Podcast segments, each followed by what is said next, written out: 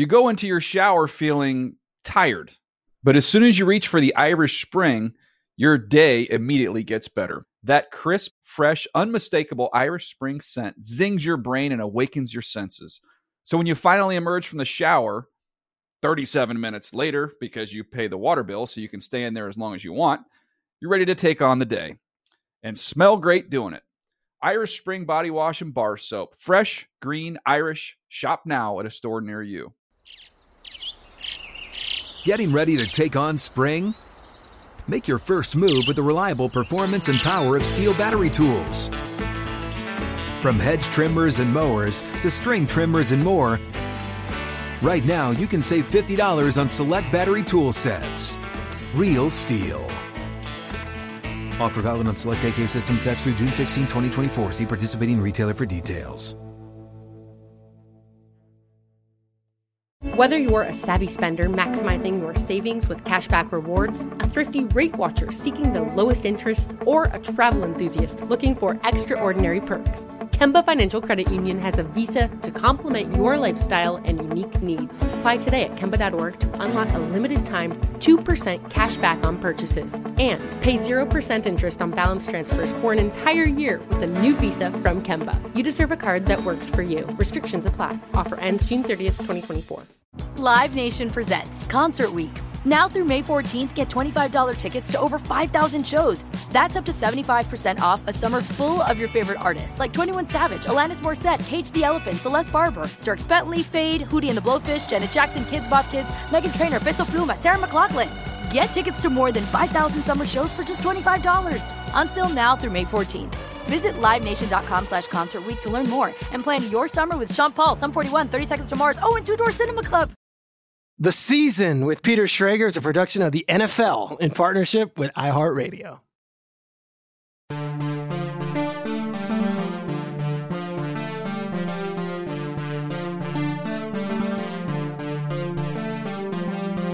What's up, everybody? This is Peter Schrager, and you're listening to The Season with Peter Schrager. We are in the middle of July right now, which is the N F L's quote-unquote slow season, but if you follow the league and you love the game like I do, you know there is no days off when it comes to an N F L season. This podcast has been a blast this summer because we're getting coaches and G Ms in their homes, and we're getting them at their vacation houses, and we're getting them maybe a little bit off the clock, which means they can be a little looser than they might usually be. I say this um, with great confidence. I don't think I've enjoyed a podcast more than the conversation you're about to listen to since we began doing this thing back last September. This is Brad Holmes, the general manager of the Detroit Lions. With no further ado, really excited about this guest. Been trying to get him on for a couple weeks. We got him, and I'm excited, and it's right before the start of training camp, so I'm sure he's fresh as a daisy. This is the uh, Detroit Lions general manager, Mister Brad Holmes. Brad, what's up, man? How you doing, man? Thanks for having me. I'm glad we're able to finally get this together, man. I hope you didn't think I was stuck. No. You know what? It's, it's funny because this is like the off season, but it's also the only time that people can get away. So it's, yes, I'd love it to do is. your podcast, but I also have a family I'd like to see. yeah, no, it's, um, and you know, really like during the season, because I know we started talking about during the season, and the season's probably the most like normalized, regimented part of the whole year because you kind of know what's gonna happen. But um, when the season ends, that's when it gets like crazy, yeah. crazy. And then uh, we actually we we do quite a bit after the draft, um, preparing for the upcoming year. So, but you know, fresh off vacation, uh, you know, got a good little week at home, and uh, it's a great time, man. I think that's a good segue. So take us through, and you are a general manager. What is the schedule? Because I think most people think, all right, draft, and then kick your feet up, and then free agency, you know, but it's really year round. Yeah, it, it really is, man. You know, you have training camp, and you go through that, and you, you know, a lot of roster reduction stuff, but after training camp, um, you know, I say the season, everybody thinks like the season's like, that's the busiest part because it's the football season, but from a G M standpoint, it's actually probably the most regimented part because you pretty much know, okay, you got game day. Game day is going to bring all your stress and emotions. And but after game day, Mondays you're dealing with, you know, injuries mm-hmm. and medical stuff. And then Tuesdays you're dealing with, you know, roster management and getting all your moves done. And then the week starts. And um, and actually, we actually kind of devote a lot of that time for draft prep, actually. Um, so because you kind of have the time. Yeah. And then you kind of just operate normally. But then after the season ends, and that's when you're like full throttle, like, you know, you're head straight into, you're balancing free agency and draft at the same mm. time. And then you're going all the way up to free agency. So that's probably the most hectic time is pre-free agency because you're kind of doing both. And then once uh, free agency kind of, like that second or third wave kind of hits, you can start dialing more so towards straight draft. And then, you know, it's kind of just full throttle through the draft. Because we're heading into the twenty twenty-three season and we're still just a couple months removed. I, I want to go back to that first round for you guys and the Detroit Lions. We're going to get into your story in a second, but I feel like just the excitement about the Lions is real. And you've read all the headlines, I'm sure, or you've blocked as many headlines as you can out about how this is like the hot team in the N F C. But the draft, you know, right in the days leading up to the draft, I had a couple birdies in my ear being like, I think Jahmyr Gibbs might go earlier than the mock drafts are saying. And another one saying he might go before Bijan Robinson. Sure enough, you guys, you get him early, top fifteen, and everyone around like, oh, what a shock. But like people that I was talking to say that's not such a shock. It's about where he was slated. When did you fall in love with Jahmyr Gibbs and what did you love about him?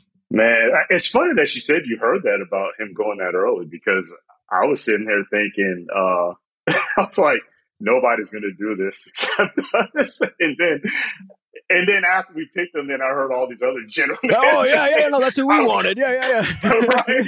I'm glad you picked him there because he wasn't going to make it. But um, no, uh, I I first fell in love with him. Obviously, I didn't know about him that much when he was at Georgia Tech that year before. Yeah. So I went to that Texas-Alabama game early in the year, and uh, I kind of got tipped off about him like right before the start of the game. And I was like, okay. And I saw his body type, and like this guy looked intriguing. Then I kind of saw what he was doing in both phases. Um, yeah, I mean, he can run it, but what he was doing as a receiver and the explosiveness and everything about him, and we just kept doing work on him. And like I said, kind of do some draft prep during the season and kept doing work on him. And that was just kind of it for me. I was like, this guy's uh, and he's he's a weapon. He, he's a weapon, and um, you know, when you talk about all the running backs going in the first round and all that kind of stuff, um, you know, I always say like, if he's a weapon, then forget the R B positionless position players. That's in, right? like, like that's how it looks. That's, that's what he is. Like that's what, like he we thought he was a multi-phase, elite, explosive, positionless weapon, and um, you know he was a special player. Um, you know you have some, you have the combine to confirm some things, you know, but he ran what I thought he was going to run, and you know all the testing and his workouts, and um, we're just really excited about him. I think we're gonna um, he's gonna bring another dimension to our offense. That's as good as we were offensively last year. You know, I, I think it's gonna be even better this year. But bottom line, this is you just got to get the guys that you want. And um, I, I kind of look at, especially this past draft. You know, everybody was saying like, "This is a different draft. Yeah. This is a different draft." Well, let's call it what it is. It just wasn't as strong of a draft as it normally has been. And by that, you mean like blue chip guys, top twenty. Yeah. Yeah. Yeah. Like, you know, in a normal year, you'll have like true first round talent players. Mm-hmm. You might have about seventeen or eighteen guys. Um, I really haven't seen any higher than twenty in, in all the years that I've been doing it. Um, this is, we, we ended up with fourteen guys, and that was at the very end. It was less than that at one point. Yeah. Like at one point, we had like nine or ten. But Jahmyr was always one of those guys. So I just looked at it as like, Dan, look, let's just get the who the hell we want and let's get the hell out of there. Right? And let's see, you know, like like like one of my favorite movies is Training Day. Yeah. Um, it was like me and my dad. One of my me and my dad's favorite movie, and uh, there was a scene in Training Day where, have you seen the movie? Yes, Ethan Hawke, yeah, of course. Yeah. yeah. So like it was one of those scenes where, you know, he goes into this, you know, the rough area, and um, he goes to his lady's house and takes his money, and then he goes out, and him and Ethan Hawke are trying to get out of the neighborhood, and the girl comes out there and rats him out, says, hey, this guy just took our money. And Denzel's just in his shootout. And he's just shooting out, trying to get out of the neighborhood. And he's basically shooting his way out of there. And I was like, that draft is kind of just bad. Get me out of like, here. I want my players. Just we got it. Get get who we want and just shoot our way out of here and get on out of there. And uh, we were just ecstatic about how the whole thing went down. Would you say that you and Dan Campbell are Jake Hoyt and Alonzo Harris in that film? Would you put? Is that? I don't, you know, I, I, I don't I don't want to have that image yeah. quite yet, but I will say we um we uh, work as a pair very, very well. We partner very, very well. Um, you know, um, again, I know a lot of people know now that we didn't really know each other yeah. that much before we got hired, but um, I always give so much credit to to Sheila and Rod Wood and Chris Spielman and Mike Disney, everybody else involved in that uh, interview process of that. I guess that they just knew that, you know, we would pair so, so well. And it, it, he's a joy to work with. Yeah. Really is. And he's a hell of a coach. He's cool. And he's got a great personality. And those players really rallied around him, um, especially in the second half of this season. It, you look at that running yeah. backs room. Obviously, it's it's Gibbs and now it's Montgomery. Last year, you had something fun with Williams and Swift. Uh, you know, yeah. everyone might say the value of the position's devalued and whatever you want to say about it. That's a pretty big change for the running backs room, considering you guys were so red hot at the end of the season. You feel good about where you guys are at with that position group?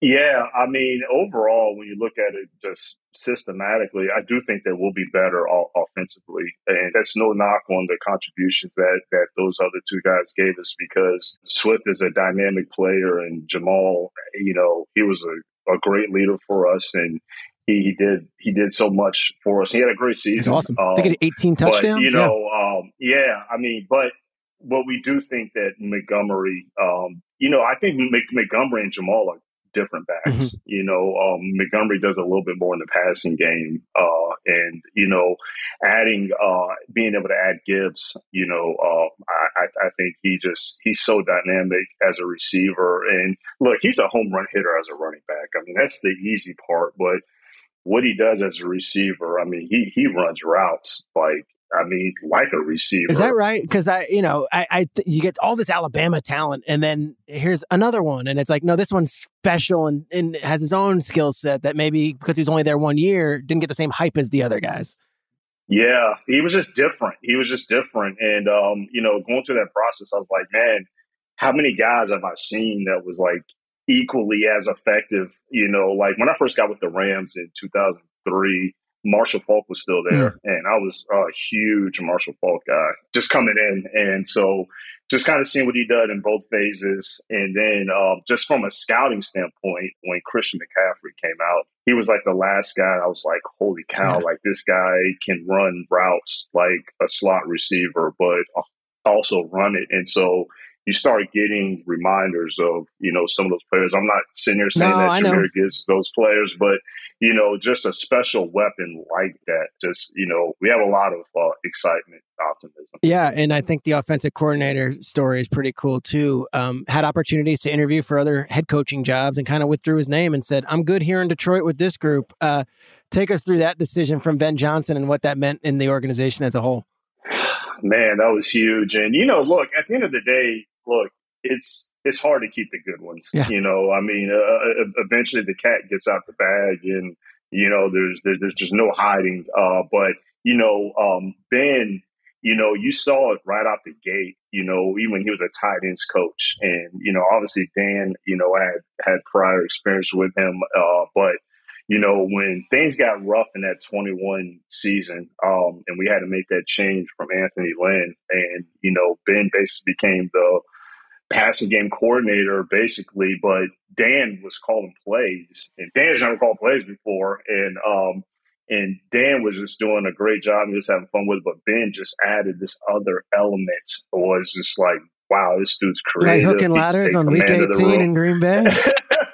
Awesome. But you know, that that's another component of when I when you asked me the question about the running backs uh, about, and I said I think we'll be better offensively this year as good as we were last year, is just that, you know, Ben going into his second year as the mm-hmm. O C, like I think last year he showed everybody like I can do this, like I'm I'm legit, but going, you know, having the experience under his belt, going into year two, uh, having Jared with him going into year two, and then all the other components that we added in free agency in the draft. Um, that's why I, I feel better about what would be better offensively. Real quick, a couple more things Lions related, then we're going to get more into your story. Uh, the Jack Campbell pick, that was one where if Gibbs was like, okay, I, he, Campbell, that left people slack-jawed and just being like, wait, what? Um, not a yeah. not a first-round mock draft guy whatsoever. And yet I saw Jack Campbell. I turned to my co-host on N F L Network. I'm like, well, that's Chris Spielman just walking through the door again. That's what I think. um, who, of course, works in your organization and has a great role. But uh, a linebacker, another position not considered necessarily the same as pass rusher, offensive tackle, or quarterback in this league. And yet you guys, you liked him, you took him, and away we go. Yeah, I mean, you know, I, I think with these, I think sometimes it's almost like the draft's not that easy. Mm-hmm. Like the draft is not, oh, you take these positions and and these players that play these positions, put them up top because they got stats and they've been on the internet, and put them up top. And then these players that play these positions, put them at the bottom, and that's it. And just work on it for a couple months. And what, Daniel Jeremiah says not, this. Mel Kiper says this. Not, take him there. Yeah, like, yeah. like, come on, like, give it a little bit more credit. The draft's not that easy. And and he's the one. Look, when you talk about building a defense, and um, me and Aaron Glenn have very similar philosophies in terms of like, what does it take to really elevate your defense? And you you you better have guys up front. You better have guys that can cover.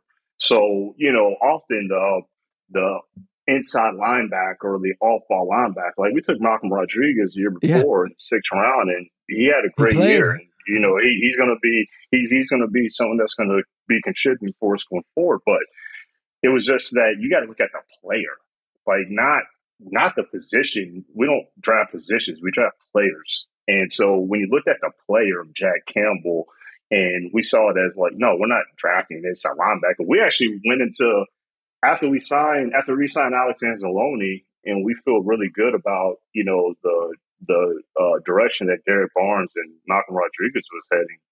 It's not like inside linebacker was like, oh, you better Some get great inside need, linebacker. Like we need it's it. Like, yeah, like it's not. It's like no, but Jack Campbell was just a hell of a football player, player and I just think that like we're we're looking at it as he's going to be an anchor in our defense, not we're drafting an inside linebacker. Like no, we're just taking an anchor that's going to be our defense. And we talk about guys, when you look at free agency, you look at inside linebackers, you know, you might have this whole list, but then when you're looking at guys that can actually wear that green dot and really run the show, that list shrinks down like this. Yeah. Like it goes from this and it goes to this. And so then when you have a guy like Jack Campbell that's six five, two fifty, that's extremely instinctive. Uh, he's he's heavy in the run game.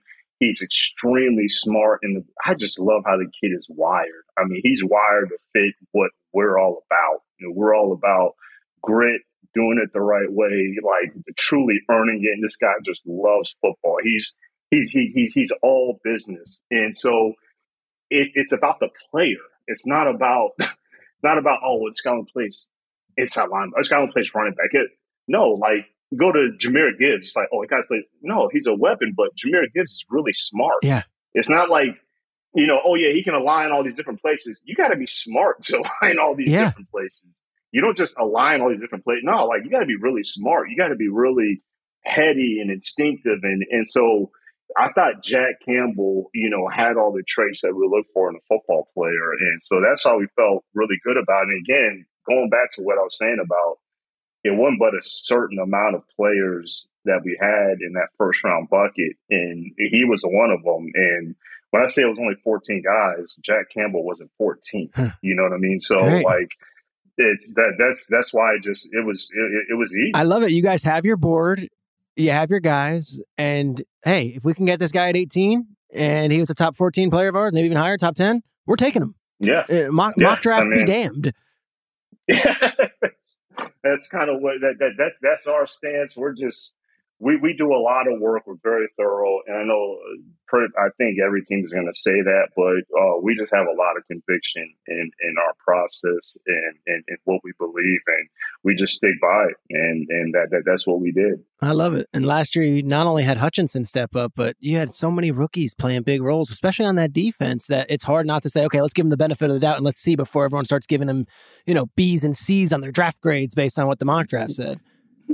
Yeah. And I mean, that's, I always say, like, it's such a psychological component of like the mock drafts. And look, I, I it's no, I, I'm not, look, you get I, it. I, look, I know you, like, I know you do mock yes, drafts, but take a lot of pride in it. But like, but I'll say this, I mean, Schrager, you, you do football every single yeah. day. Like, that's what you do all the time. You know, a lot of people, you, I mean, like, I, like, I, I look at, like, so I'm not going to say, like, I don't look at mock drafts. Yeah, I, I look at them because people talk and people do the research and all that, but you can't, you just still have to have ultimate belief and ultimate conviction in, in, in your own process. But, um, but no, there's plenty of guys that do them that I respect. And I'm like, man, I know this guy knows people.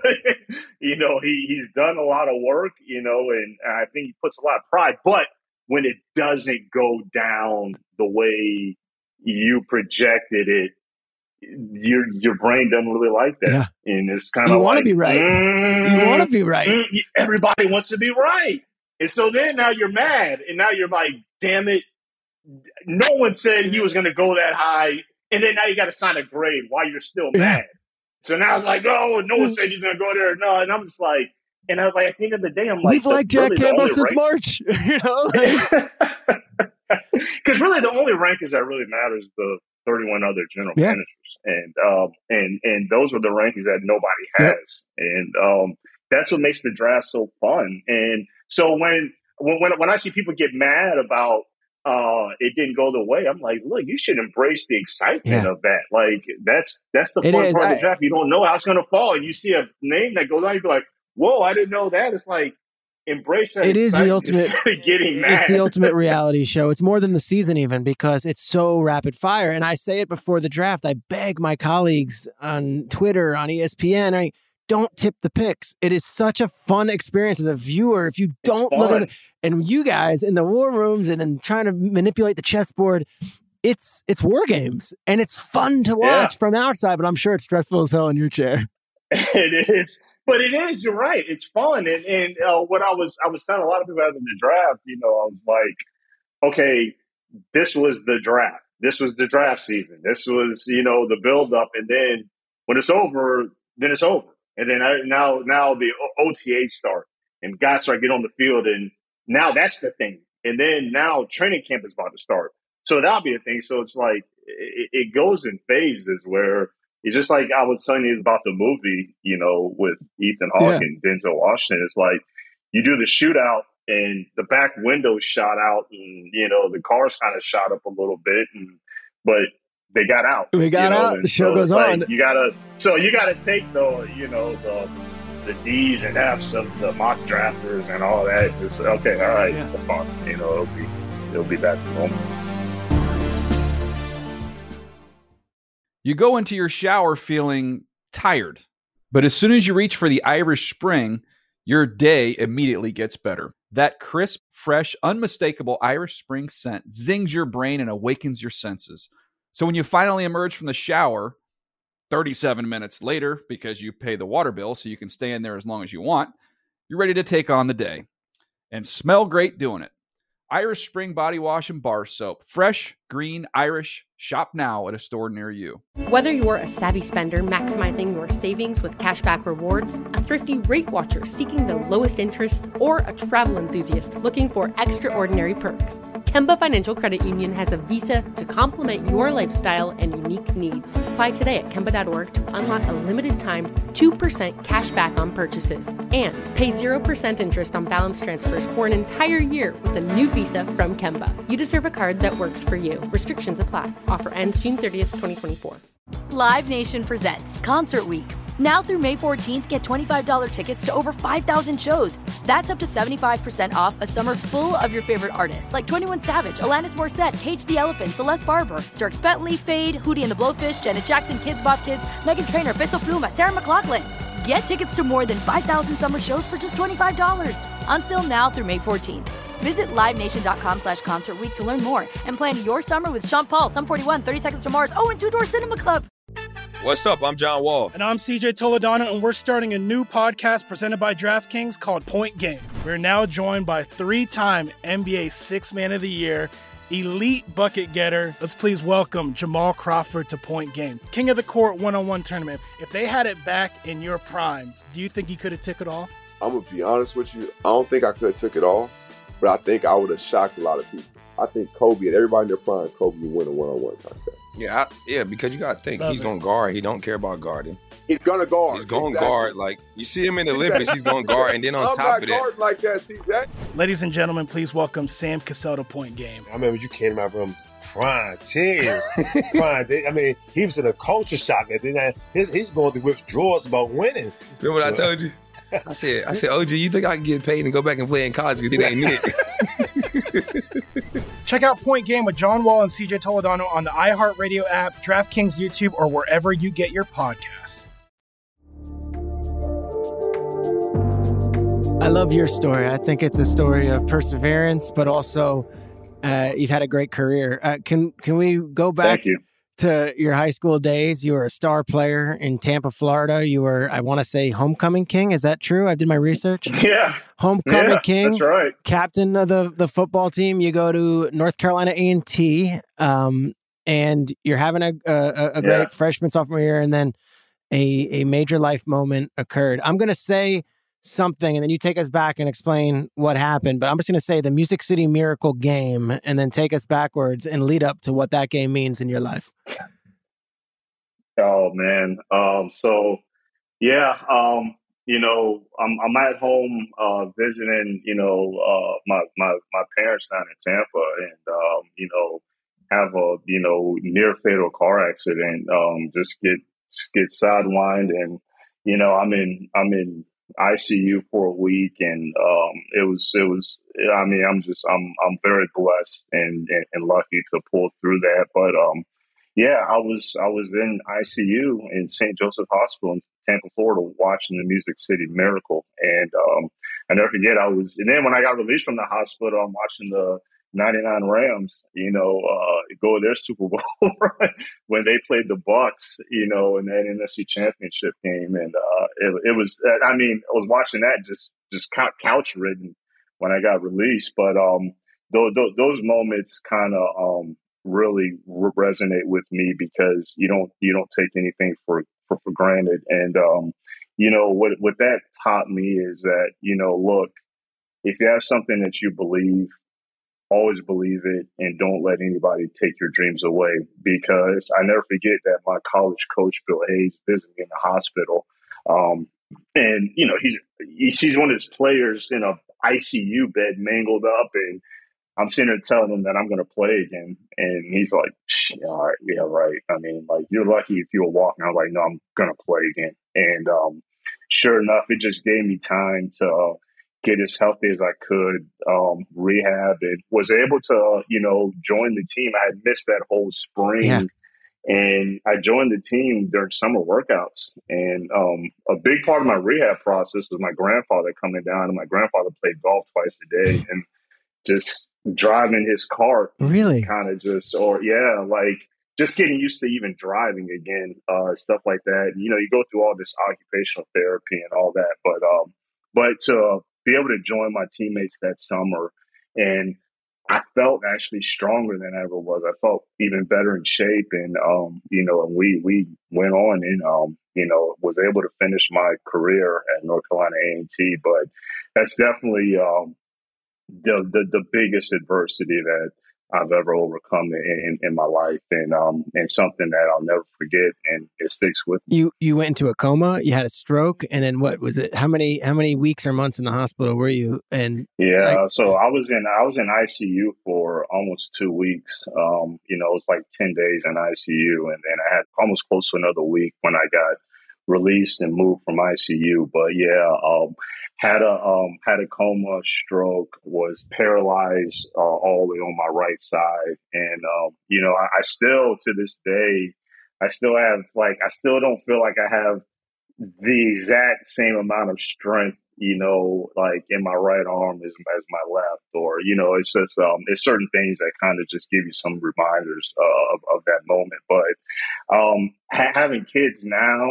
um, being a parent, I just can't even think of, you know, uh, my, my, my, my parents getting that call from one of my closest friends, Gabe Galgos, who I just saw back when I was on vacation, um, that, you know, he's the one that had to make that call to my parents of of, of what happened. And um, it was, I, I just can't even fathom getting that call one day just out of the blue. And, um, you know, I just, I just have so much respect for my family, uh, my closest friends. Uh, and, you know, um, I just, I just kind of, it's just one of those moments that lives with you in, in, in really a good way. I was going to say, is it is it almost in a weird way, and they say this about survivors of traumatic events, but also survivors of illnesses, it's almost liberating where you're like, wait, I- I've been through that. I can do anything now. Yeah, it, it, exactly. Like it's, yeah, it's it's not a good moment because it's life-threatening, but at the same time, uh, it's one of those moments that shaped me for sure. And um, those are one of those things that I think kind of started my journey. Like I, I felt like I was always a hard worker. Um, always felt like I always had that mindset of kind of overcoming the odds. My uh, father had taught me that a long time ago. Um, you know, he had he he played in the N F L for a short while, and I'll never forget he bought bought me a weight set. You know, when I was in like the seventh grade, and um, and he was like, It was, no, it was in the eighth grade, I think. It was in eighth or ninth grade. But he bought me a weight set, and I never forget he told me, he was like, Brad, it's it's not about what other people are seeing you doing. It's about what you're doing and about what you're doing when other people aren't watching yeah. and about how hard you're working. And um, so I always felt like I was a hard worker. But going through that car accident and going through that process, uh, getting back on my feet, and not only having a chance to play football, but having a chance at life again. Uh, I'm just forever grateful and fortunate. But I, I do think that that did kind of spark that fuel of getting to where I got to now, because I had to take a really long road. Um, it was a very unconventional path uh, in terms of getting started, and um, just, you know, being told no when I first tried to get into business, and just keep keep fighting at it, and I I, I think it, it bode well. Oh, it's an amazing story, and I think what you're alluding to with your career, like I, I was looking in your bio, you were an Atlanta Hawks public relations, you know, entry level guy doing yeah. P R for the Atlanta Hawks coming out of school for you, and then you were at the Saint Louis Rams doing P R. Yeah. Which is yeah. setting up interviews, which is working on messaging for the team, which is helping the players, you know, talk to the media and arrange that kind of. How do you make that jump from P R to being an N F L G M twenty years later? Yeah, so um, my degree was in P R, and um, and credit to my my mother's been in the education field forever. And uh, like halfway through college, I started off as a business and marketing major. I didn't even know why. I just thought that was a cool major to be in. And then my mom was like, Brad, you might want to change that, dude. Like, you're more of a verbal writing person. You're not a math. I was like, all right. So I changed my degree to P R, and um, and it, it was, it was the best thing for me. And I really like my grade just started to change. But anyways, when I got done playing, you know, I knew I wanted to get in the N F L and, you know, uh, try to get into scouting. And I sent my resume to all the teams like everybody else does. And my dad had a couple of connections, yeah. uh, but none of that fell through. So my mom was basically like, dude, you got to come back home. You know, you just got to come home and just figure it out. And so I moved back home, and I was renting cars for Enterprise Rental Car. Is that right? And um, yeah, I was renting cars for Enterprise Rental Car. And, uh, you know, I'm wearing the shirt and tie, washing cars and renting cars, and all I'm doing is I'm thinking about sports. And that was a very psychological and emotional period of my life, because that was the first time that I was not getting ready to play football. I wasn't like I'm going through yeah. it's like in, in July, July and August, August and I'm you like, don't have a training camp cow, awaiting you. Yeah. I don't have a training camp awaiting for me. I'm not involved in football. So I'm in that little branch at Enterprise Rental Car, just thinking about football all day and just thinking about sports. And so finally, um, an opportunity came about with the Atlanta Hawks for a uh, media relations trainee. And so I talked to my mom about it, and I'm like, and my mom was like, look, at least she'll be back in yeah. sports. And I was like, yeah, you're, you're right. And so um, I got that opportunity with the Atlanta Hawks. And because like I only could only work forty hours a week with the Atlanta Hawks, it was a media relations trainee position. But because of my experience with Enterprise, Enterprise allowed me to work part-time at the Atlanta airport. Oh my. So one of the one of the greatest perks that the Atlanta Hawks gave me was a free MARTA card. Yeah. Because I didn't have the money to Yeah, you take the MARTA back and forth. You can do both. So yeah. I lived way up in Norcross and just had this little one bedroom apartment. And um so I would take the, you know, MARTA. So you're at Hartsfield down. Airport. You're taking the MARTA to yeah. Phillips Arena. So I had to start up top at the furthest northern oh station. I, I, I went I to school in Atlanta station. in the early two thousands. Yeah. I know MARTA. So you and, you know about it. You and know. That's not a f- yeah. All respect to the MARTA folks. That ain't the New York City subway system. No.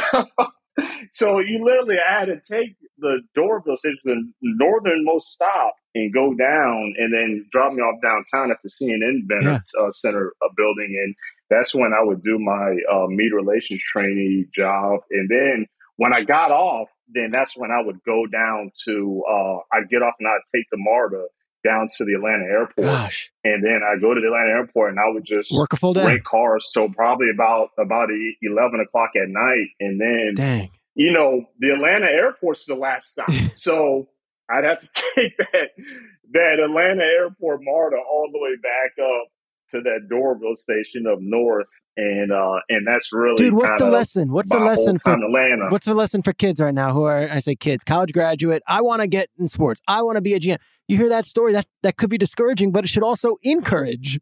It should encourage you. And again, like I said at the beginning, man, look, if you're convicted on what you want to do, don't let anybody ever tell you no. And people will tell you no, and you got to use the no's as fuel to just keep going. And you just gotta have, you just gotta be convicted, and you just gotta know that you're not gonna have the easiest path. Yeah, I had plenty of friends from college that got these high paying jobs and, and all this stuff, and it was it was it was great, but I was struggling. You know, I wasn't making. I think I was only making like eight bucks yeah. an hour as a media relations trainee, and then maybe I was making like nine dollars an hour renting cars, but I had enough to survive.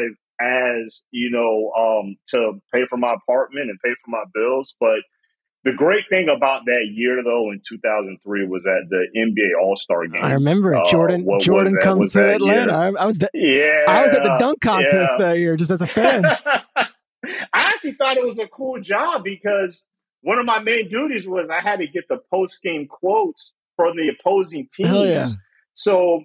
Like Jordan and everybody, they would be coming in, and I'm like in the locker room, and I'm like, holy cow, like this is Tracy McGrady, yep. like holy cow, this is like I'm seeing like this is Shaquille O'Neal, like what, like I-, I thought it was awesome. So, um, but the N B A All-Star Game comes, and then my boss at the time, Arthur Trish, he was the um, he was the president of communications for basketball for the Hawks at the time. He knew I wanted to get in the N F L, and um, he said, hey, look, man. A lot of these P R directors from the N F L come to the All-Star Game. Cool. You know, I, I can introduce you to some of them. And so I met uh, Dwayne Lewis, and we just kind of did a little kind of lunch interview, and he had offered me uh, a P R internship. Yes. And I was like, great. And so then I just uh, did the P R internship for the year. And during that year, so I was starting the two thousand three season. So you make the shift from Sharif Abdur-Rahim and Dan Dickow and Dion Glover and my man Alan Henderson, and now you're at oh, and, and, yeah. and where are you going? You go to you move everything, you go to Saint Louis for an internship? Yeah, so I just kind of packed the U-Haul. Darn. Um I just I just packed the U-Haul and um drove to Saint Louis, and um And I just started there. Had you ever been and, there before? You know, I had a little. Had you ever been to? I'd never been to Saint. I'd never been. Brad, this really is the lesson. In the Midwest. How many of these before. people that we talk to are like, yeah, the opportunity, but I, I'm from New York. I'm not moving to. You know, like no, no, no you got to go. And I think it's easier when it's when you're single with no kids yeah. a little bit, but um, but uh, you know, I'm you know, I was twenty-three years old, twenty-two years old at the time. So um, but yeah, I just packed a U-Haul and just kind of drove. Drove to Saint Louis. Uh, it's about eight, nine hour drive, I think, or something like that. And um, then I started my P R internship. And back then, the Rams would have training camp in Macomb, Illinois, or Western Illinois. Okay. Like that. So uh, it's like as soon as I get there, and I'm there for like maybe a week, and then I got to go to Macomb, Illinois, and start my P R internship. And uh, it was it was it was cool. Again, I was doing interviews and with Marshall Faulk and stuff like that. And I was like, this is great. But during that time, you know, during that training camp, I see these guys that weren't players. They were just regular guys yeah. and they had, they were helping out in practice. And I'm like, what are those? And they're like, oh, those are scouting assistants. Oh, cool. And I was like, scouting assistants. And I'm like, they can like help out in practice and walkthroughs and stuff. And it's like, yeah. And I'm like, wow. So I'm like, I got to get into one of those. So, um, you know, I struck up a good relationship with our running backs coach at the time, Wilbert Montgomery. Okay, former former and, Pro uh, Bowler, right? Great player in his former, day. Former Eagles, yeah. I mean, and um, I think Wilbert just saw that, you know, I was a, a, just a young kid fresh out of college that loved football. And we would just talk football. And uh, then – as our relationship developed, uh, I would start helping him out with stuff. I would help him. I'd help him do his running back wristband things. You know, I, I'd do that kind of stuff. And one day he just asked me, he's like, man, why are you in P R? Yeah. Like, why are you not? And I said, Wilbert, man, I don't know anybody. I don't, I tried to get in, but I couldn't. And so he was like, hey, look, man, I'm going to talk to Charlie. Charlie Arm was our G M at the time. Yeah. And, uh, he said, I'm, I'm going to talk to Charlie. And at the time, all the scouting assistants kind of had this, uh, let's call it like a nepotism yeah. kind of end. Everyone knew like, someone. Yeah, like one's uncle was the president. Another yeah. one, you know, his dad played quarterback for the G M. Yeah. Another one is like his his grandfather used to be the owner's farm. Like all, and I'm just like, I don't have any of that. And he was like, look, I never, this is Wilbert talking. Wilbert's like, look, Brad, I never go to Charlie about anything. So he knows if it's real, yeah. it's real. So he talks to Charlie and he comes back. And one thing that I had to do as a P R internship is I had to print out the daily clips and I had to print out the daily clips and pass them out to all the coaches' offices and the G M's office. And so, so here's what Bernie after, Milklaz wrote about the team this week, right? Like, is that what it is? Jim Thomas, Bernie Milklaz, yeah. like, all, like all of them. And so, um, and so, um, and you know, now we get them all emailed sure. and P D F'd and all that. I let, I tell these P R interns now, I'm like, dude, we used to have to print these things so out. So you'd, you'd print out, you'd cut out the newspaper article, you'd put it on a piece of white paper, you paste it, then you got to go to the copy machine, make forty copies, then you got to staple it. And this is every day. Staple it every single day. And so um, now on that, again, I can look at it as grunt work or, uh, but I was looking at it as an opportunity. Yeah. Like I had I'll to be the best at it. Hand out some clips to Lovie Smith's office, defensive coordinator. I'm like, holy cow, it's Lovie Smith. Like, yeah. you know what I mean? Like, I was able to meet. So after uh, Wilbert told me about that, he talked to Charlie. Uh, I had to pass him out to the general manager's office, and I passed. I gave the clips to Charlie, and Charlie said, "Hey, uh, I talked to Wilbert, and he said, he, you know, you're interested, and so um, come, come, come meet me on Friday in my office." And so I'm like, "Holy cow! Mm. Like, this is it! Like, it's coming!" Crossroads, so. Yeah. I didn't know, and this is being a young kid and not knowing really how to communicate effectively and handle business, right? So I didn't tell Dwayne Lewis, our P R director, because I'm like, I'm not giving that job up. Am yeah. I supposed to? Yeah, I'm like, I'm like, what am I supposed to do? Like, tell him I'm about to leave. You know what I mean? So, so you know, and Fridays were like a dress down day. Yeah. So Fridays was like, you know, you wear a t-shirt. And Friday. I'm sure you got the Enterprise and, and, like, gear going. So people are looking at me like, I just got dressed up. And um, so I go up there, I meet Charlie Army, um, and it was him and his assistant, Debbie Pollman, there. And I just had a bunch of writing samples from my time Great. with, you know, of everything that I, and I wanted to show Charlie, like, I can write. Like, I can yeah, write. Yeah, I can reports. write up a scouting like, report. I have, yeah. a, I have a passion for writing. I love writing. Like, I'm a grammar snob to this day. Yeah. Like, all my staff kind of jokes on me all the time because I'm like, man, why is there not a comma yeah. right there or something like that? But anyways, I want to show them that I can write, you know, and so I'm in there and I'm sitting at this table with Charlie and his assistant, Debbie, and then next thing you know, my P R director, Dwayne Lewis, walks into Charlie's Aye. office. And I'm like, Ugh. yeah. And uh, Dwayne's looking at me, and he's what like, the? "What the hell did you just do?" Yeah. Like he's like, "Why is why is my P R intern in the general yeah. manager's office?"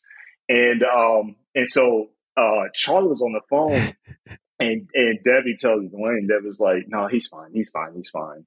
And so then um, Charlie gets off the phone, and he just tells Dwayne, he goes, "Hey, look, I was talking to Brad here, and, you know, he's interested in getting to scouting. So uh, after he's done with your internship, he's going to be my intern starting the draft prep process."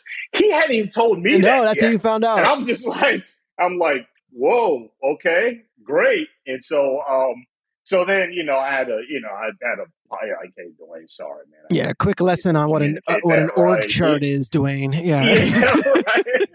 This guy takes precedence. So, um, so yeah, so that's that. That's how I got started, and I got Man, um, I, I got this. a shot to be a, um, a, a a scouting intern. So when the season ended, um, you know, basically like January through the draft, and I was a scouting intern, and I was just, you know, labeling beta tapes and you know entering reports, and you know you have to make profile tapes. Uh, we call pro we call profile tapes, and you got to write the time codes from the beta tapes and all that. And every now and then, they used to watch these tapes during the draft meetings. And so every now and then, Charlie would ask one of the scouting yeah. assistants, you know, to come in and talk about the player. And so I'll never forget the first Who time. Who was the guy? They, they called me in. Oh, come on. Give it to me. I want to hear.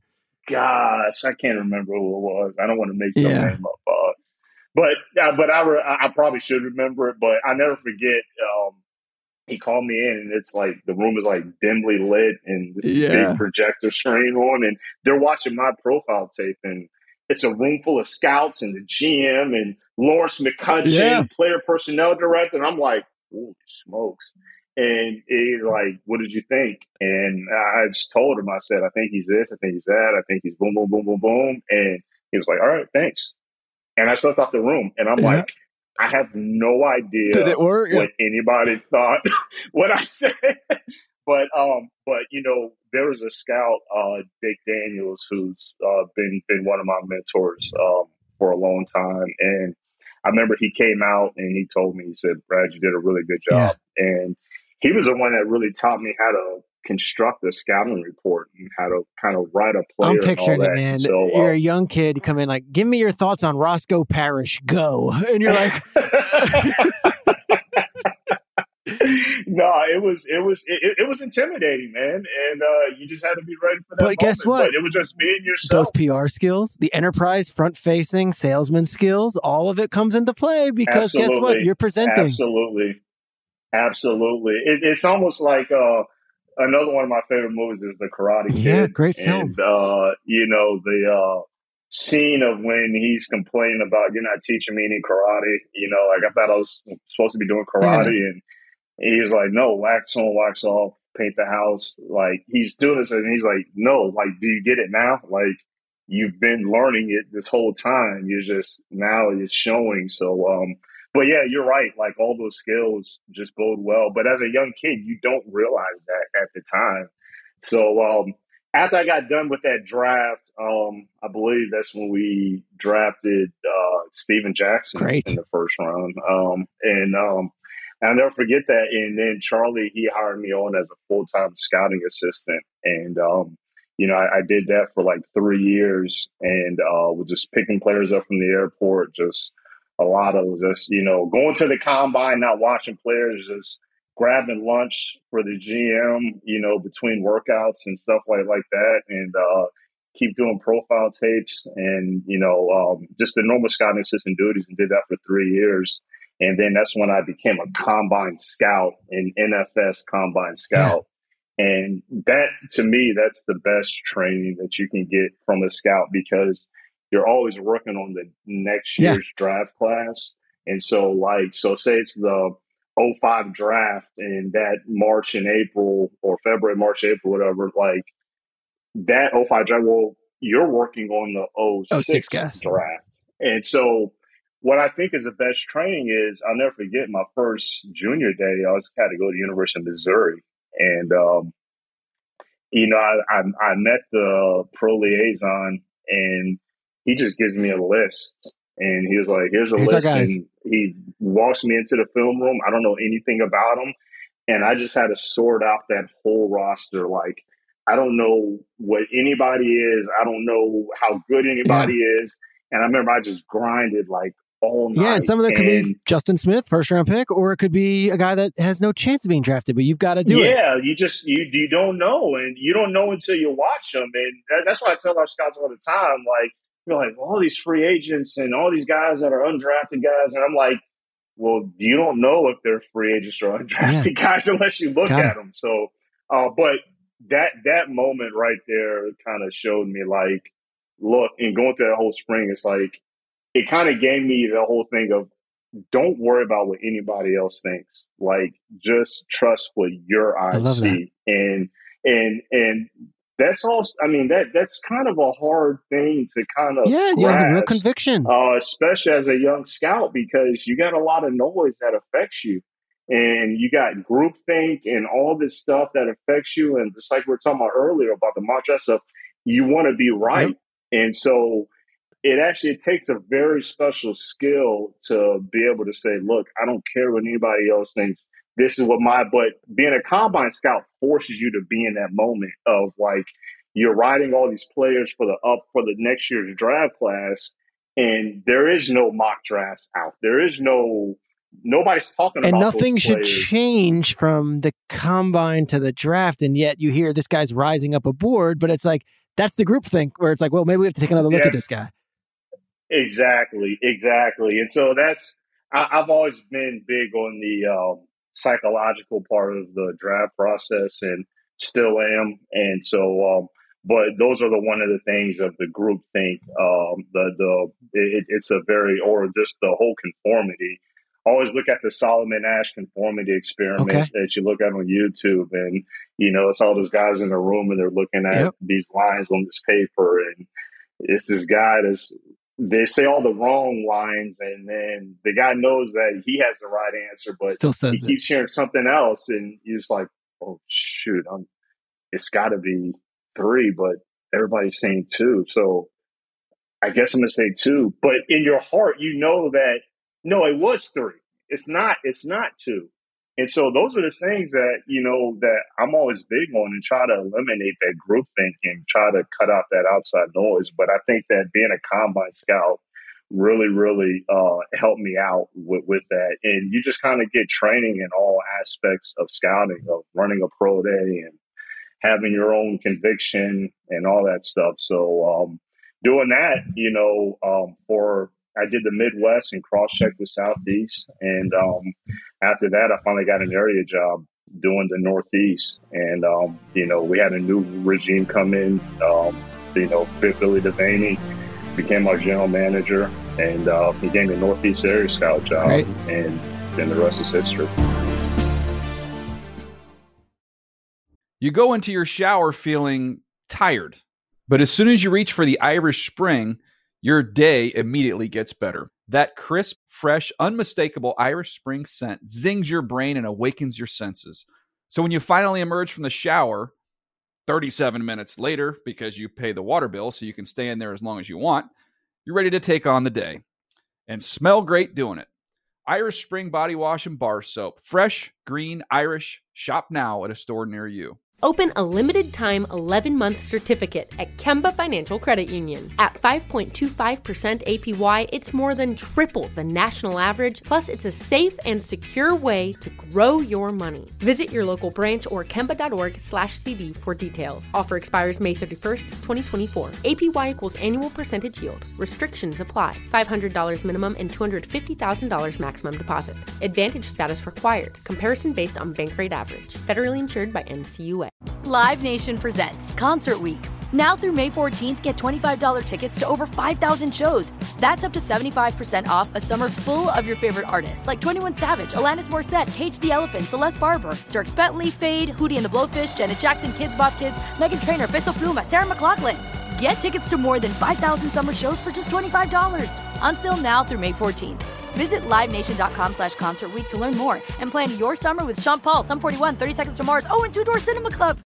What's up? I'm John Wall. And I'm C J Toledano, and we're starting a new podcast presented by DraftKings called Point Game. We're now joined by three-time N B A Sixth Man of the Year, elite bucket getter. Let's please welcome Jamal Crawford to Point Game, King of the Court one-on-one tournament. If they had it back in your prime, do you think you could have took it all? I'm going to be honest with you. I don't think I could have took it all. But I think I would have shocked a lot of people. I think Kobe and everybody in their prime, Kobe would win a one-on-one contest. Yeah, I, yeah, because you got to think, Love he's going to guard. He don't care about guarding. He's going to guard. He's going to exactly. guard. Like, you see him in the Olympics, exactly. he's going to guard. And then on I'm top of that. Like that see that? Ladies and gentlemen, please welcome Sam Cassell to Point Game. I remember you came to my room crying tears. crying tears. I mean, he was in a culture shock. And then I, his, he's going to withdrawals about winning. Remember what I told you? I said, I said, O G, you think I can get paid and go back and play in college because it ain't it? Check out Point Game with John Wall and C J Toledano on the iHeartRadio app, DraftKings YouTube, or wherever you get your podcasts. Fast forwarding to the, you're rising up the, the chart with the Rams. Go, twenty thirteen rolls around. Um, this kid out of Pittsburgh is a defensive tackle. What was your initial thoughts and feelings on Aaron Donald, the prospect? So Aaron Donald, he's another great, great study uh, in terms of blocking out the outside noise. Uh, and because at the time we had, uh, I think we had Michael Brockers and uh, Kendall Langford.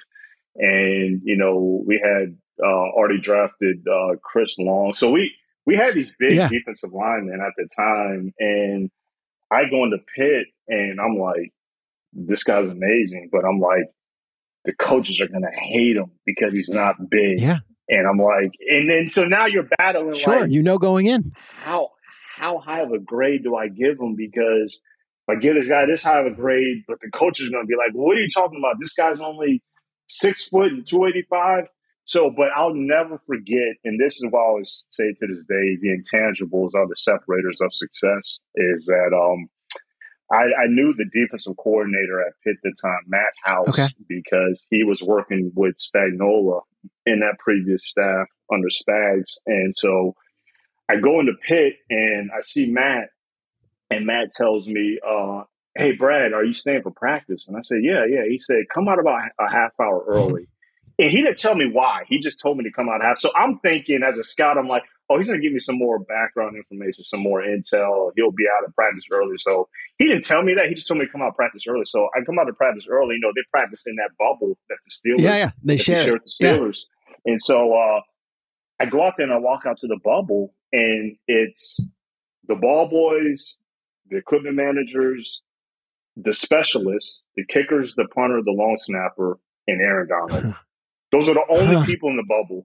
And Aaron Donald is sitting on this bag fully taped up with the, this twitch in his knee as if like, man, I've been waiting on practice going. all day. Like, where's everybody at? Because I've been waiting on this all day. And so then I see Matt House. He comes out with all the coaches, and uh, Matt goes, Brad, you come out early? I was like, yep. And he goes, did you see it? And I said, did you yep. see it? I and love it was that. Like, like, okay. I, I was like, that's nothing it. else needed to be said. I was like, that's that's it. That's it. So, yeah, Aaron Donald, I mean, a very talented player, very explosive, very strong. I mean, all that, very athletic. I mean, he had this rare combine, but it's his work ethic oh, and intangibles and his passion for football that a lot of people just don't. I mean, they they they know now, but at the time, like, and that was my story that I told, you know, Les Snead and Jeff Fisher. Like, I'm like, that said it all to me, is that when Matt House told me to come out there early, and um, and sure enough, he's always been that way. When he starts slipping in the draft, are you in the war room like, hey, guys, Scott, or is it understood like, hey, if he's there, we're taking him? Yeah, it was pretty understood. You know, we we had two picks that year. So, um, you know, we had um, we, we, we took Greg Robinson. Yep. To a, and then and then we but isn't that the draft with, in a nutshell? But you know, you that's the that was the premium position. That was the talented, great. You know what I mean? Like that's that's that's what it was. So and guess what? Every mock draft had Robinson going first or second. There, there's no doubt it was him or Sammy Watkins that I think we yep. were we were targeting, and then finally we just kind of settled in on Greg Robinson. But um, that that was a great draft. I mean, that was I mean yeah. after that it was so. Then after that, when we when we, when we got to that next pick, it's like, no, nah, you got you know, Aaron Donald, you got um, you know Mike Evans, you got Zach Martin. It's just yeah, so many. Like that was a great draft. Odell, yeah, Odell Beckham. I mean, yeah. C J Mosley. Like you got all these great players, and so um, but you know the sights were set on on Aaron Donald. I never forget when we got to that pick and. A team called and uh, they offered a pretty enticing trade offer. And yeah. I remember Jeff and Les was like, absolutely not. We're picking Good. this guy and that's just it. And uh, I'll never forget in that draft meeting, um, our assistant general manager, Ray Agnew, he mm-hmm. was the one that really like in that draft meeting leading up to that draft. Because uh, a lot of people were saying because of the size, you know, he was going to be a, uh, sub rush, you know, sure. specialized package guy, package yeah. nickel sub rush guy. And I never forget, Rad was like, no, no, no, no, no, no, no, no, no, no. He's every down. Like it, oh, is, yeah. it is no, it's no specialized nothing. And like he said it with the most passion. And you know, Ray Agnew, you know, top ten pick, legendary defensive lineman. Yeah. Like he's like when you hear Ray Agnew, and Ray Agnew is a pretty soft spoken guy, but when he he hit said, I was like, okay. This is real. They play. You guys played Tampa, and it was a thunderstorm. And I remember, I don't know who the D coordinator was at the time. Uh, it was probably Greg Williams. They were lining Aaron up at outside linebacker in a three four. Yes. And, and I was like, I've never seen this before. And yes. it was in a rainstorm, and he was just out there sacking quarterbacks from the O L B position. He is. He has rare. I mean, if you look back at his combine, he had shuttle times. Like he had D B shuttle times, but he just he had like. thirty reps at two twenty-five and ran a four six. And because of the way he's built and he's still got long arms and he's so explosive. But again, like he's talented. And I tell the story all the time about Aaron Donald. And I say it about Cooper Kupp as well. And it's like, yeah, man, like this guy loves football and he works Isn't that the common denominator so with all these guys? Hard. Like, because that time where he was the first one in that bubble in practice, he's been that way every yeah, single change. day. He's the first one out at practice every day. And I'll never forget, even his rookie year before he was even starting, I'll never forget, I had to run to the facility uh, real quick. It was it was a, a Saturday, Saturday night.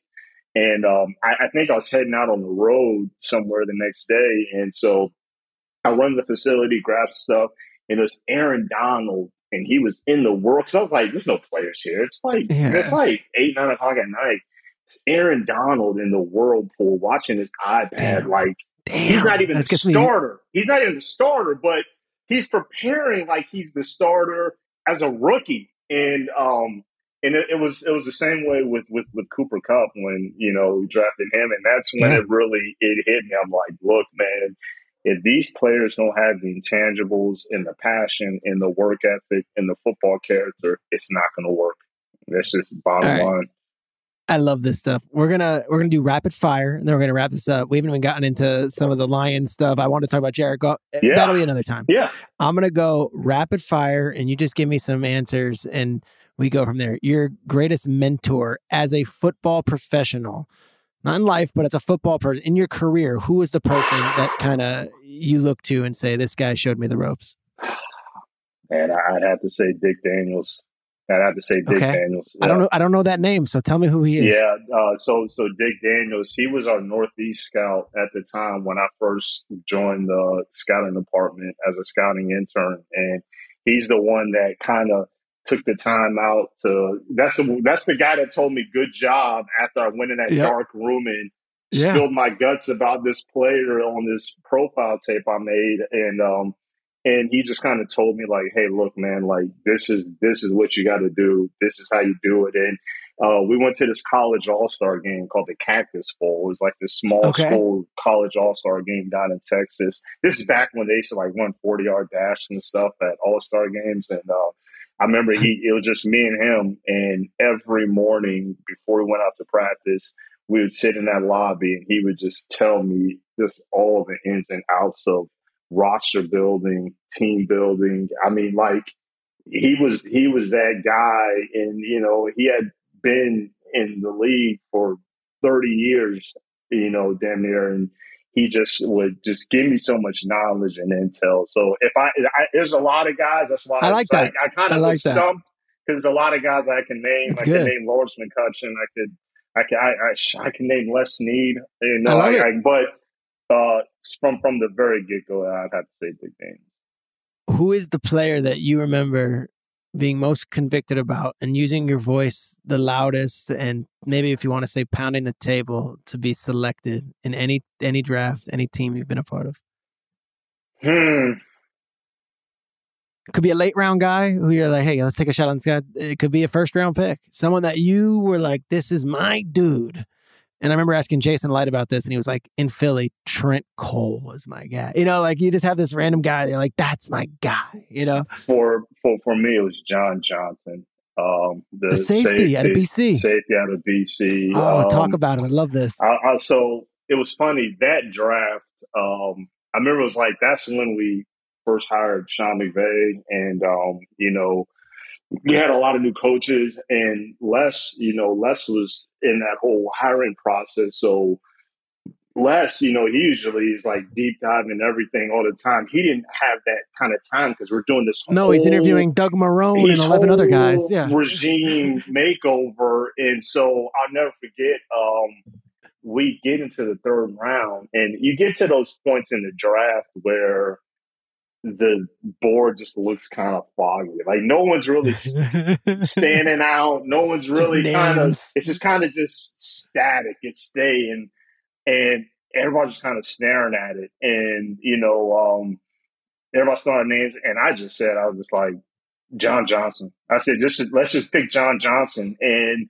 I never forget, uh, Wade Phillips, he, he looks over at me and he was like, John Johnson. I said, I'm telling you, this guy's a starter.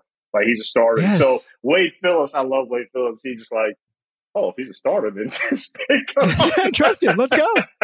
And so I just and so I just kept pounding the table for John Johnson. I said, I'm telling you, John Johnson. Like, because I remember I went out to B C UConn game, saw him live. Like, I just love what I saw out of him. Yeah. Like, another guy, just high intangibles, high work. And I actually thought he was going to be more of a coverage player, and then he sure. actually transformed himself into more of a box kind of player. But uh, I'll never forget, I just, that, that was the moment I think that I felt like, you know, I had just like a voice. And I think it was a needed voice because like everybody was new. Like, you know, yeah. you had a whole new coaching staff. You know, we did just a lot of change and, you know, makeover there. And um, I'll never forget, you know, I just had a lot of conviction. Full circle moment. Yeah. You're in New Orleans, N F C Championship game a few years later. Who makes the biggest play of the game?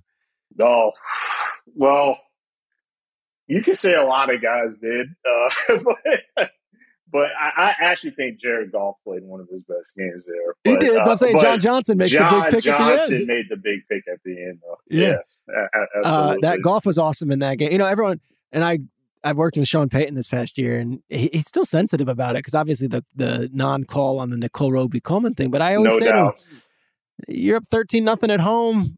You got you got the ball first in overtime. You got to close the door. But Jared Goff that day would not quit. It and was just some of those so big loud, third down conversions. Man. Like, what oh. people don't realize about that game, it was it was the loudest thing ever. And it's like he literally he couldn't hear. His headset went off. He's He's busting his ass to try to run to the receiver. before the play clock ended, to tell him to sit like that. It, it wasn't just about his stats, about him throwing. It was about the adversity he came through. But it's funny you say that about Sean Payton, because I talked about I, I talked to Dan about that game, and this is when oh, because Dan's Dan on the staff for the Saints, together. Sure, yeah, and um, and you know, Dan, like me and Dan are just we're so much like the same person. Dan, he never said anything about oh that call was you know yeah and all that. No, he was yeah. like, no, we shouldn't have put ourselves in position to actually get to the, you know what I mean, like. Yeah, you know, he, like we're all about accountability. Like that's just rained so much in, in our building. And Dan was like, "No, no, man, we shouldn't have put ourselves in the position to actually give y'all an opportunity to do that." You know what I mean? So, you know, you gotta love Dan's response on that. It's just like that's such a Dan Campbell response. Were you were you at Jared Goff's pro day at, at Cal? Were you there that day? No, I, I wasn't at the pro day. Um, they speak they speak in legendary. Like, I mean, I, I think Mike Silver wrote a beautiful piece on it that when it happened. But like the Rams, whatever, it was private workout or a pro day, but private. It was, it was a private. Whipping it was rain. It was and, raining. And just, yeah, we actually yeah. purposely didn't really send people out to his pro day because we kind of knew we we're going to do the yeah. We kind of wanted to keep it close to the vest, uh, but. No, I remember um, the private workout, and I, I wasn't there, but I know yeah. Les, you know, Jeff, all those guys were there, and uh, you just it heard dumb. It was just like, man, like because I think they did him and Carson Wentz like back to back, on the and, same trip, um, I think, yeah. And I guess yeah, you know, it was all good for Carson Wentz in terms of the weather and the conditions, yeah. but. Jared and I never, I think we kind of gave Jared a choice to move the location. And he was and like, "No, nah, let's like, go. No, nah, nah, let's go." I like and, that. Um, and he was out there just whipping it, man. And he's extremely talented. And I, I, I'm, I'm so happy for him. Just kind of, me too. Just, I'm, I've been, just, I mean, I've been covering Jared since he got in, but like for you, it's this personal connection where, you know, you draft him in in L A, then you yourself get this job in Detroit, and the first big move you make is you trade their franchise quarterback, and it almost felt like it was a throw-in. Like, yeah, we'll give you Goff too, but.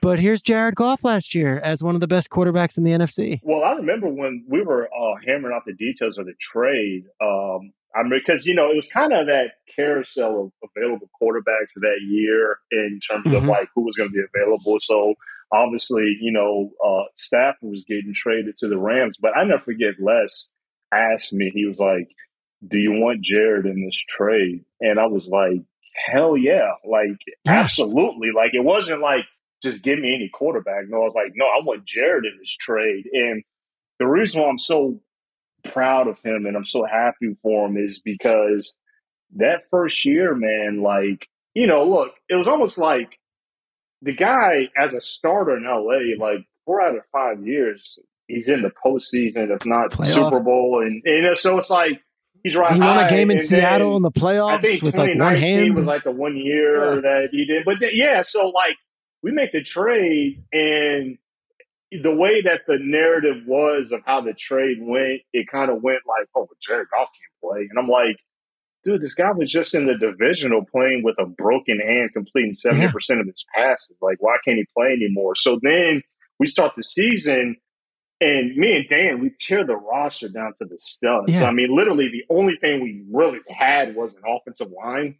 And mm-hmm. even all of those guys got hurt. I mean, besides Penei Sewell, all those guys were beat up. So we really didn't have much in the skill player department. We didn't really – I mean, we had a beat-up offensive line. We didn't really have any weapons around them to throw to. Like, we thought that we didn't have any money to play with in free agency, really. So we kind of had to play the comp formula. And um, and then we got Tyrell Williams and Rashad Perriman as, like, the yeah. – veteran guys. Yeah, just, it's like, yeah. oh, we have those guys. And then Tyler Williams kind of gets hurt. He's not there. We cut Rashad Perriman. So now yeah. we have, like, this rookie, Amon-Ra Saint Brown. A and fourth-round pick. And that, that, like, that's it. And so um, and then we kind of claim. But, you know, everything that he went through that year, I mean, you know, you got to think Detroit, you're talking about a football town. Like, mm. this is a fan base that is unlike anything I've ever experienced. Like,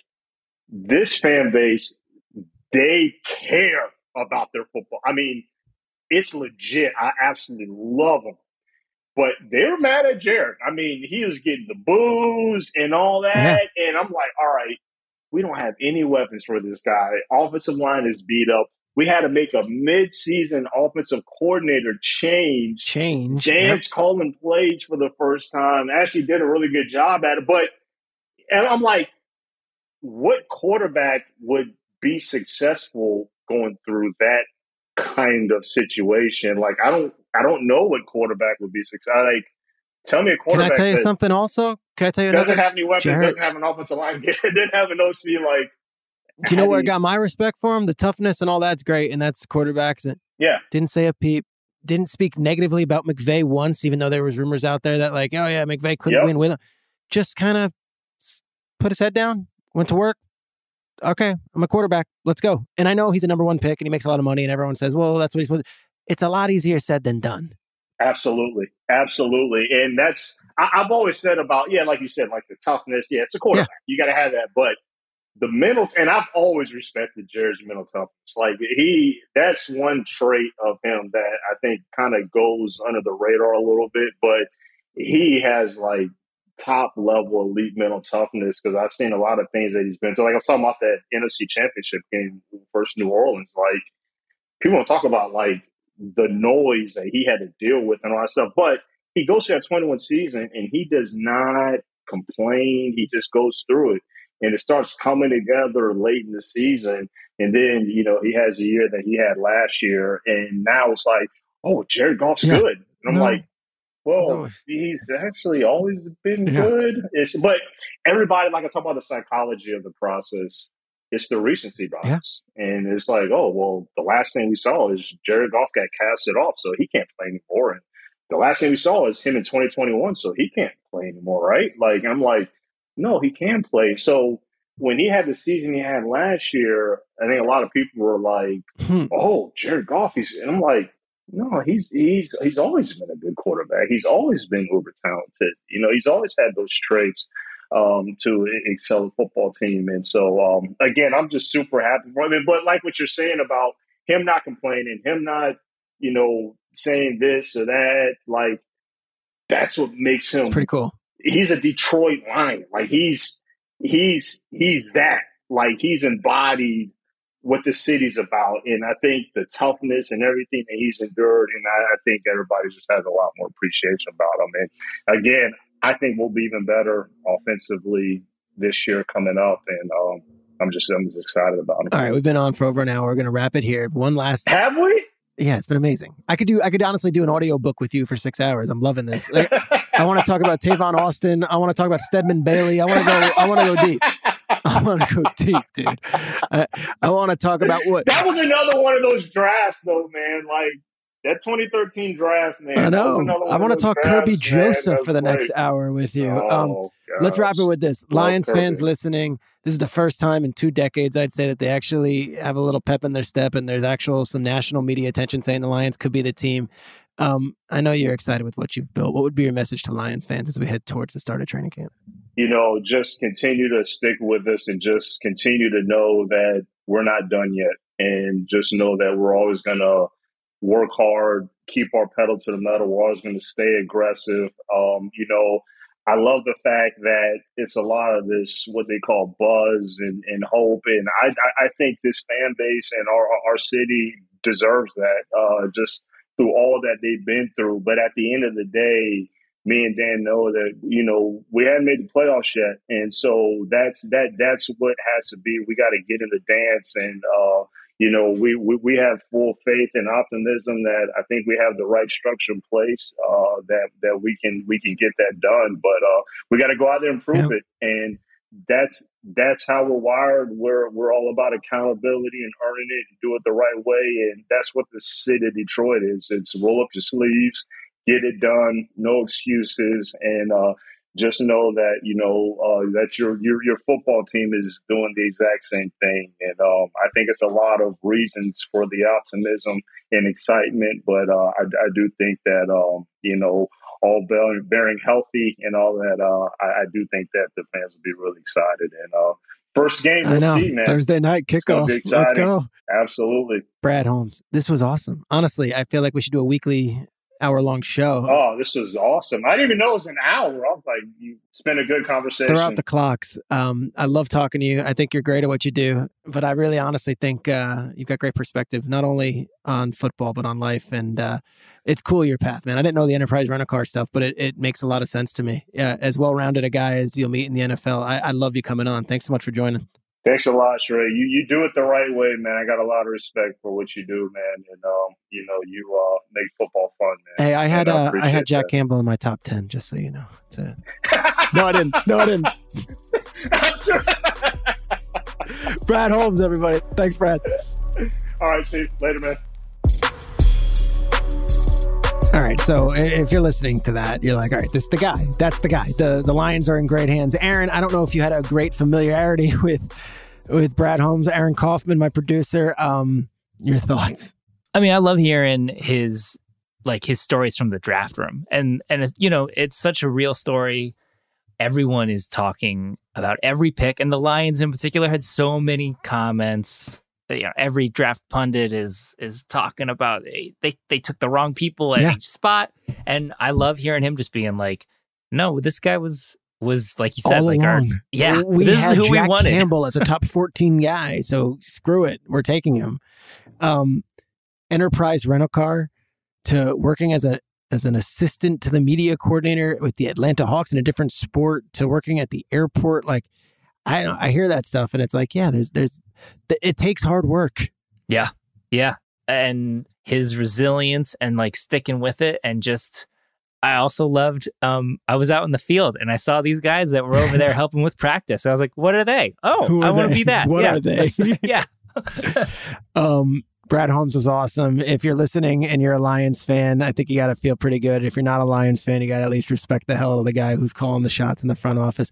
This is the season with Peter Schrager. This is what we do. We talk to men and women around the league, and we try to get them in a different light than you usually see in front of a, a press conference or at a podium. It's produced by the great Aaron Wong Kaufman. Uh, I want to thank Jason English. I want to thank Kurt, our editor, who's going to do a bang-up job on this. I want to thank Jack Rudd, our music maestro. I also want to thank... over on the N F L side, the great Jason Kleinman and Matt Schneider and Meredith Batten, David Jurenka and their team at N F L Media. Uh, having a blast, guys. Season's rapidly approaching, but these uh, off-season episodes are some of my favorite. Hope you listen to next week's. Got another good guest up ahead.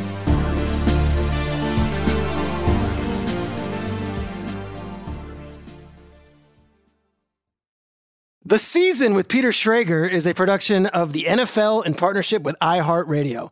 For more podcasts from iHeartRadio, visit the iHeartRadio app, Apple Podcasts, or wherever you get your podcasts. You go into your shower feeling tired, but as soon as you reach for the Irish Spring, your day immediately gets better. That crisp, fresh, unmistakable Irish Spring scent zings your brain and awakens your senses. So when you finally emerge from the shower... thirty-seven minutes later, because you pay the water bill so you can stay in there as long as you want, you're ready to take on the day and smell great doing it. Irish Spring Body Wash and Bar Soap. Fresh, green, Irish. Shop now at a store near you. Whether you're a savvy spender maximizing your savings with cashback rewards, a thrifty rate watcher seeking the lowest interest, or a travel enthusiast looking for extraordinary perks, Kemba Financial Credit Union has a visa to complement your lifestyle and unique needs. Apply today at Kemba dot org to unlock a limited-time two percent cash back on purchases and pay zero percent interest on balance transfers for an entire year with a new visa from Kemba. You deserve a card that works for you. Restrictions apply. Offer ends June thirtieth, twenty twenty-four. Live Nation presents Concert Week. Now through May fourteenth, get twenty-five dollars tickets to over five thousand shows. That's up to seventy-five percent off a summer full of your favorite artists, like twenty-one Savage, Alanis Morissette, Cage the Elephant, Celeste Barber, Dierks Bentley, Fade, Hootie and the Blowfish, Janet Jackson, Kids Bop Kids, Meghan Trainor, Bissell Pluma, Sarah McLachlan. Get tickets to more than five thousand summer shows for just twenty-five dollars.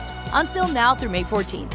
Visit LiveNation.com slash Concert Week to learn more and plan your summer with Sean Paul, Sum forty-one, thirty Seconds to Mars, oh, and Two Door Cinema Club. I'm so excited to tell you JCPenney and country music singer-songwriter Walker Hayes are partnering together on a new limited-time men's collection for the everyday guy. What I love about Walker Hayes is his laid-back nature. He's a family man, and being a country megastar while also having seven kids, you know he likes to keep his style cool and casual. This new collection is perfect for the guy living the t-shirt life or someone wanting some fresh options that feel just as good. It's easy to wear, affordable styles that celebrate the ultimate family man, along with the quality, durability, and sensibility dads appreciate. Available online Saturday, May fourth at j c p dot com and in-store Thursday, May sixteenth. Just in time for Father's Day. Limited time only. JCPenney, make it count.